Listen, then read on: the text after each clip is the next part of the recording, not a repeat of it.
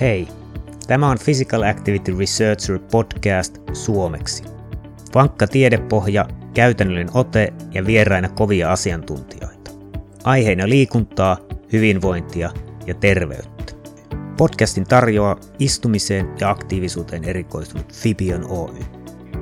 Tervetuloa kaikille. Meillä on erittäin mielenkiintoinen, käytännöllinen ja hyödyllinen episodi, ja me tullaan keskustelemaan tässä episodissa, miten vähentää alaselkävaivoja lajittelutyössä. Eli tämä sopii myös muihin työtehtäviin, mutta ajateltiin ottaa hyvin spesifi esimerkki, jotta pystytään kertoa tarkemmin aiheesta. Ja vieraana meillä on logistiikan ja digitaalisen toimitusketjun insinööri ja exoskeleton asiantuntija. Hän työskentelee Jyväskylän ammattikorkeakoulussa luennoitsijana ja ExoFinland Oy toimitusjohtajana. Hyvät naiset ja herrat, toivottakaamme tervetulleeksi vieraamme Ville Karjala. Kiitos Olli aivan mahtavasta esittelystä ja suorastaan kunnia, että pääsen sunkaan puhun näistä asioista. Loistavaa. Eli tosiaan alaselkävaivat lajittelutyössä varmasti yleinen ongelma, niin mitenkäs me lähdetään, mistä kaikki alkaa, miten me lähdetään vähentämään alaselkävaivoja?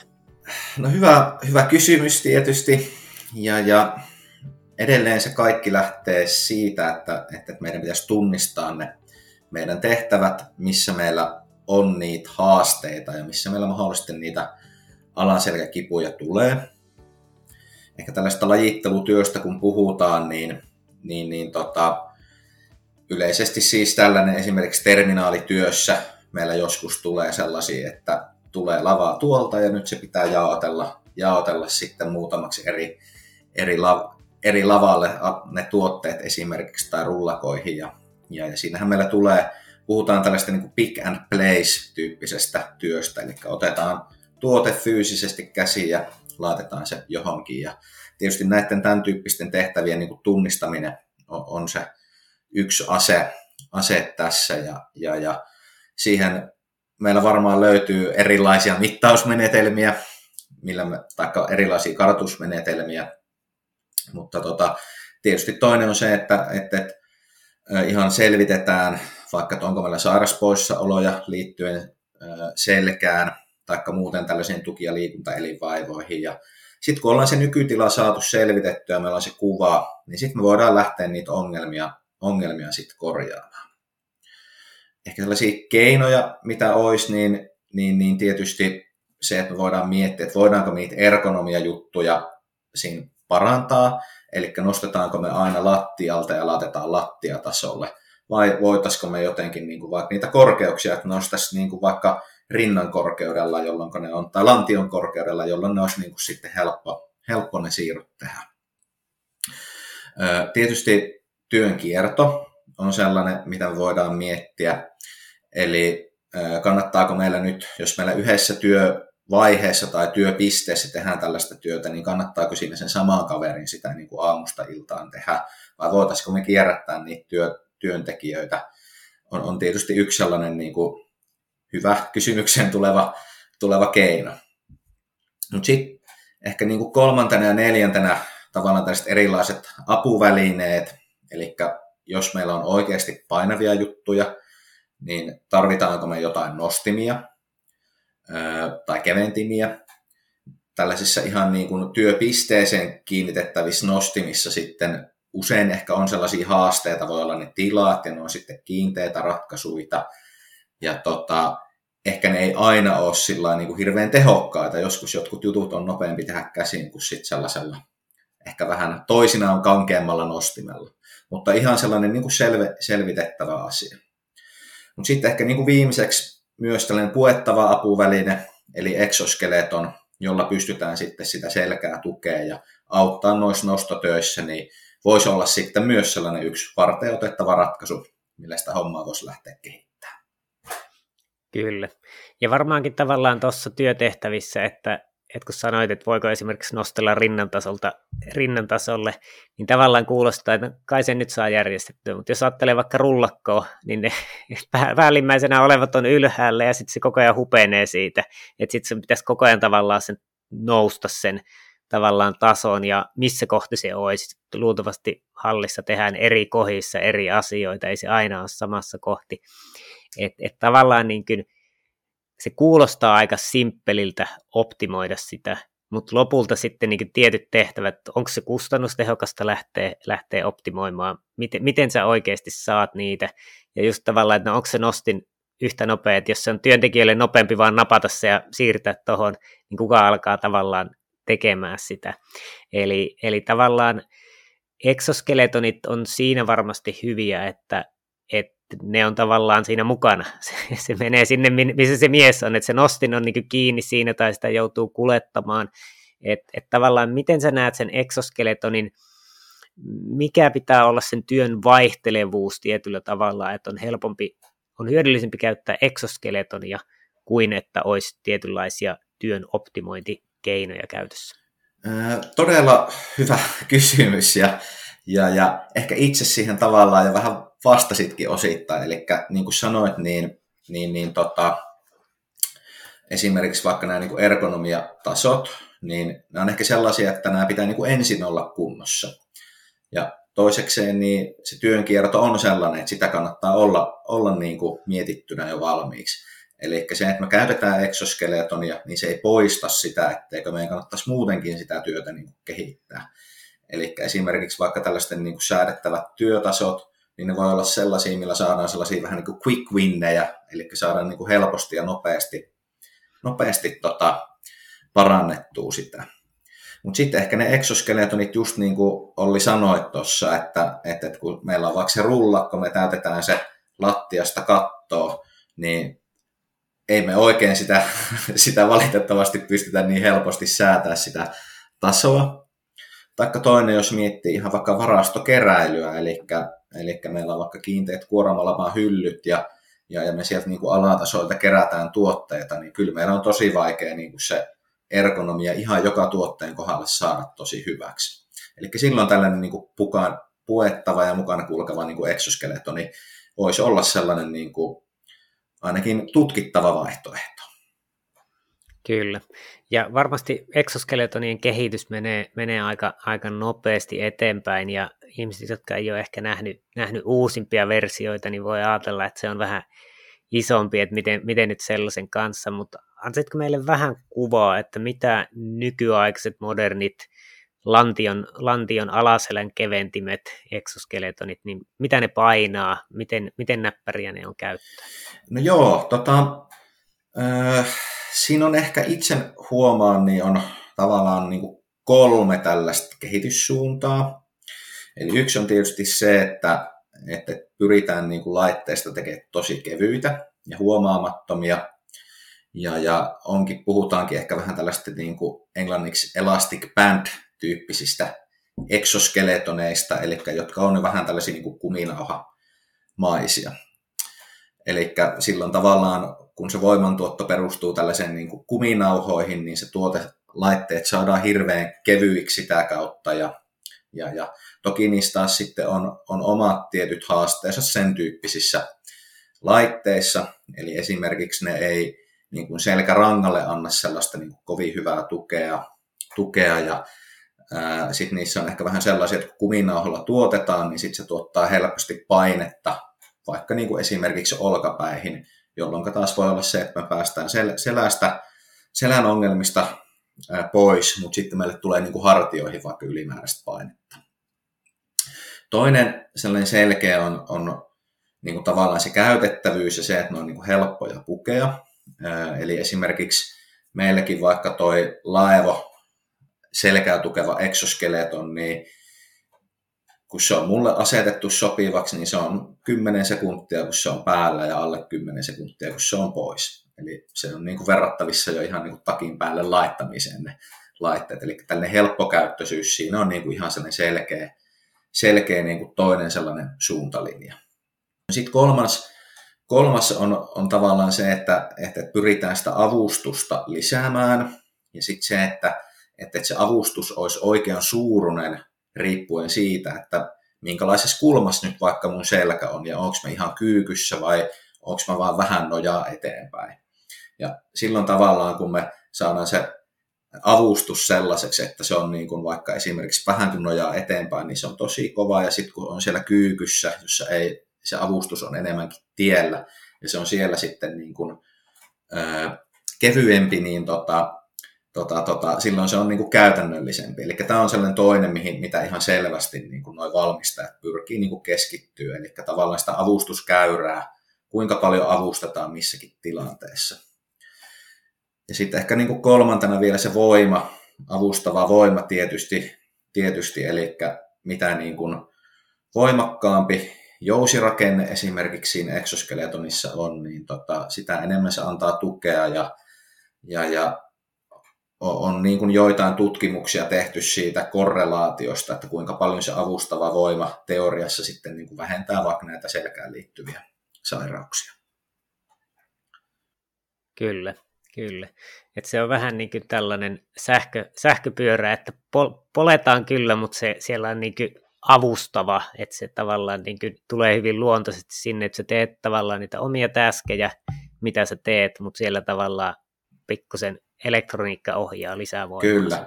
Ja ehkä niin kuin tuohon vielä se, että suuri osa näistä laitteista puhutaan, että ne on tällaisia niin kuin passiivisia, eli niissä niin kuin se voimantuotto perustuu tällaisiin niin kuin älykkäisiin jousiratkaisuihin, mutta niissä ei kuitenkaan ole sähköä, eli se on sitten ihan niin kuin mekaanisesti sitä voimaa tuotetaan. Kyllä. Joo, tosi mielenkiintoinen. Mäkään en tiennyt, että se ihan 10 sekunnissa menee päälle ja pois. Luulisin, että siinä on vähän enemmän, että se on yhtä nopea kuin pipo melkein laittaa päähän. Kertoisitko vähän kokemuksia tavallaan, että puhutaan nyt alaselkävaivoista lajittelutyössä, niin minkälaisia kokemuksia sieltä on tullut tavallaan työntekijöiltä, työnjohdon tasolta, ja minkälaisia tavallaan tuloksia on pystytty sitten näkemään tavallaan siinä parantuneessa työhyvinvoinnissa? No kyllä tulokset on oikein niin kuin positiivisia. Totta kai täytyy muistaa, että aina alkuun, kun me laitetaan tällainen laite päälle ensimmäistä kertaa, ja sitten jos meillä vielä vaikka on vähän sellainen työntekijä, että se ei ole ehkä hirveän motivoitunut kokeilemaan uusia juttuja, niin totta kai se sellainen ensimmäinen fiilis on vähän sellainen, että vitsi, tämä on niin kuin ärsyttävä ja ahdistaa ja näin, mutta sitten taas sillä niin kuin pääsääntöisesti niin suurin osa käyttäjistä kyllä pitää siitä. Ja tosiaan niin kuin huomaa sen, että kun se selkä ei ole niin kipeä, ja varsinkin sellaiset, kenellä on ollut selänkaan ongelmia, niin ne on kyllä niin kuin todella tykännyt siitä laitteesta. Toki meillä ei Suomessa ole niin paljon sellaista mittausdataa kerättynä, sellaista ihan niin kuin fysiologista dataa, mutta sitten taas maailmalla on niin kuin tehty paljon tutkimuksia, ja niissä on niin kuin sitten huomattu muun muassa, että niin kuin tällainen selän rasitus voi esimerkiksi lähteä niin kuin 40-60% pois ihan siitä niin kuin selkälihasten lihasaktiivisuutta esimerkiksi, kun mitataan, jolla taas on sitten niin kuin sit suora vaikutus siihen, että kuinka paljon meillä tulee niitä selkäsärkyjä ja kuinka paljon meillä selkä väsyy, jolloin me sitten ruvetaan nostaa pyörällä selällä ja näin. Kyllä.